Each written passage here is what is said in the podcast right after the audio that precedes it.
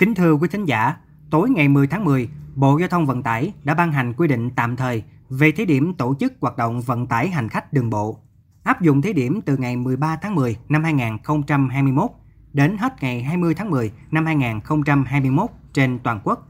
Đây là tín hiệu đáng mừng cho các doanh nghiệp, hợp tác xã vận tải sau nhiều tháng tạm ngưng hoạt động vì dịch Covid-19.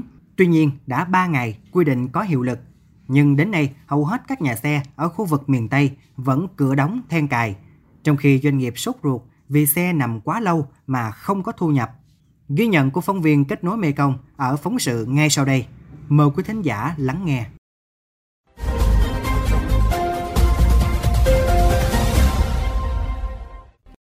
hơn 4 tháng rồi từ 27 tháng 5 tới giờ đó con dạ là xe đậu là cái bằng đậu tất cả các xe lớn nhỏ cái chục chiếc đậu chân luôn. Nhà xe nào cũng vậy. Đó Dạ. có rất là khó khăn vì không biết là đâu phải ai cũng có tiền mặt mua xe đâu. Toàn là mua trả góp thôi mà. Rồi Dạ. không rồi ngân hàng. Mà mặt thứ hai là mua mượn tiền ngoài mua. Rồi vì đây cái là chịu chết luôn là nợ nần cái đòi gần chết. Ai cũng muốn được chạy chứ á. Ừ. nên cô nghe nói con mừng quá trời mừng mà.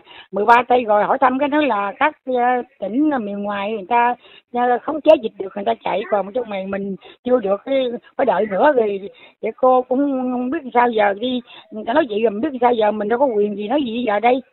Xe lạnh bình nằm chờ ngày khởi động. Quy định đã gỡ nhưng địa phương chưa áp dụng cộng với tiền lãi ngân hàng đang tạo một khối áp lực khủng khiếp đối với bà Nguyễn Thị Thu Hồng, hợp tác xã vận tải Lộc Phát, Cần Thơ, cũng như tất cả các nhà xe khác ở khu vực miền Tây. Bà Hồng cho biết chưa nhận được gói hỗ trợ nào dành cho doanh nghiệp bị ảnh hưởng bởi dịch Covid-19. Mong mỏi lớn nhất lúc này của bà là địa phương mau chóng dứt khoát mở cửa, nối mạch giao thông liên tỉnh để các doanh nghiệp vận tải nhanh chóng khởi động để phục hồi kinh tế. Trường hợp được hoạt động giới hạn thì một số nhà xe vẫn đồng ý, miễn sao các yêu cầu phòng chống dịch được nới lỏng nhằm tạo điều kiện cho nhà xe lẫn hành khách lưu hành. Anh Trần Thế Dũng, chủ hai đầu xe khách tuyến cố định Cần Thơ Sóc Trăng cho biết. à nếu mà mở 50 50 á thì cũng mừng. Từ từ mình tại lúc đầu mình vậy đi 50 50 đi. Tại vì từ từ ví dụ mà ổn định hết trơn á thì hoạt động lại bình thường thì mong muốn là cũng như cho, cho hỗ trợ dùng phí đường bộ với băng- đăng kiểm này đó tại vì trễ đăng kiểm rồi đó à, cũng nên làm mà mà những ờ, yêu cầu mà dạng đơn giản thôi để cho hành khách ờ, ờ, đi lại thông thương gì đó nó dễ dàng hơn. Giống như là chẳng hạn như đừng ờ, test chỉ có thiếu là có giấy ờ, chích thuốc ngừa một mũi hay là hai mũi gì đó. Theo quyết định ban hành của Bộ Giao thông Vận tải, từ ngày 13 tháng 10 năm 2021 đến hết ngày 20 tháng 10 năm 2021, doanh nghiệp vận tải được thí điểm hoạt động phải thực hiện tối thiểu 5% và tối đa không vượt quá 30% số chuyến trong 7 ngày của đơn vị theo lưu lượng đã được Sở Giao thông Vận tải công bố, tức số chuyến trên mỗi tháng. Đồng thời có giãn cách chỗ trên phương tiện, không áp dụng giãn cách đối với xe giường nằm. Tuy nhiên đến nay đã 3 ngày nhưng bến xe khách trung tâm thành phố Cần Thơ, bến xe lớn nhất miền Tây vẫn cửa đóng then cài, không một nhà xe nào được hoạt động. Ông Lê Tiến Dũng, Giám đốc Sở Giao thông Vận tải thành phố Cần Thơ cho biết, muốn nối lại các tuyến thì phải có sự thống nhất tiếp nhận hành khách giữa các tỉnh. Việc này do Ủy ban Nhân dân các địa phương thống nhất quyết định. Còn hiện tại, Cần Thơ chỉ mới cho phép taxi được hoạt động không quá 20% trên tổng số xe của mỗi đơn vị, không chở quá 50% ghế ngồi và chỉ chở người đi khám bệnh trong nội ô thành phố. Ông Lê Tiến Dũng, Giám đốc Sở Giao thông Vận tải thành phố Cần Thơ khẳng định vẫn phải chờ hướng dẫn của Bộ Giao thông Vận tải trong nay mai.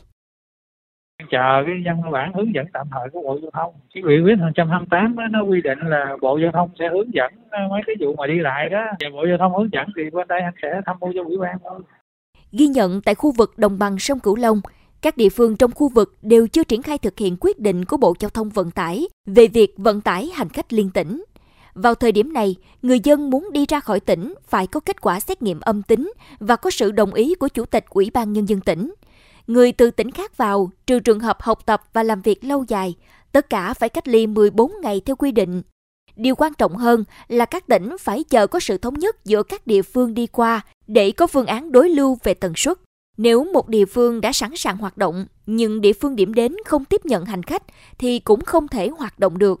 Ông Nguyễn Hồng Thanh, Phó Giám đốc Sở Giao thông Vận tải tỉnh Tiền Giang cho biết thêm nói chung là nó cũng có một số nguyên nhân. Thứ nhất hiện nay là trong tỉnh thì nó cũng có mỹ tho với thành nhé. Hai cái địa điểm nó dịch bệnh là phức tạp. Cái thứ hai ấy, độ phủ vaccine của mình nó còn thấp dữ lắm. Thứ ba ra mà cái đối tượng người được đi ấy, thì nó rất là hạn chế. Phải những người có hai mươi mũi vaccine hoặc là một mũi vaccine được rồi thì được di chuyển.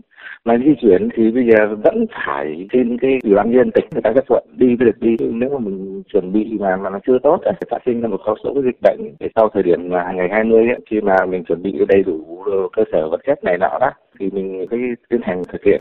Do chịu tác động của dịch Covid-19, doanh nghiệp vận tải, xe kinh doanh tự do đang gặp rất nhiều khó khăn, không có nguồn thu nhưng vẫn phải trả nhiều chi phí. Hiện nay, doanh nghiệp vận tải đang cận kề phá sản, đối mặt với các khoản nợ gia tăng và chỉ mong sớm có được giải pháp hoạt động trong điều kiện bình thường mới.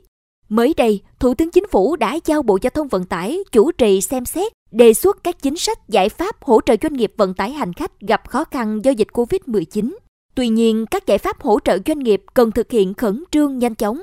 Nếu không, phương án bán xe trả nợ sẽ là lựa chọn cực chẳng đã của các doanh nghiệp vận tải.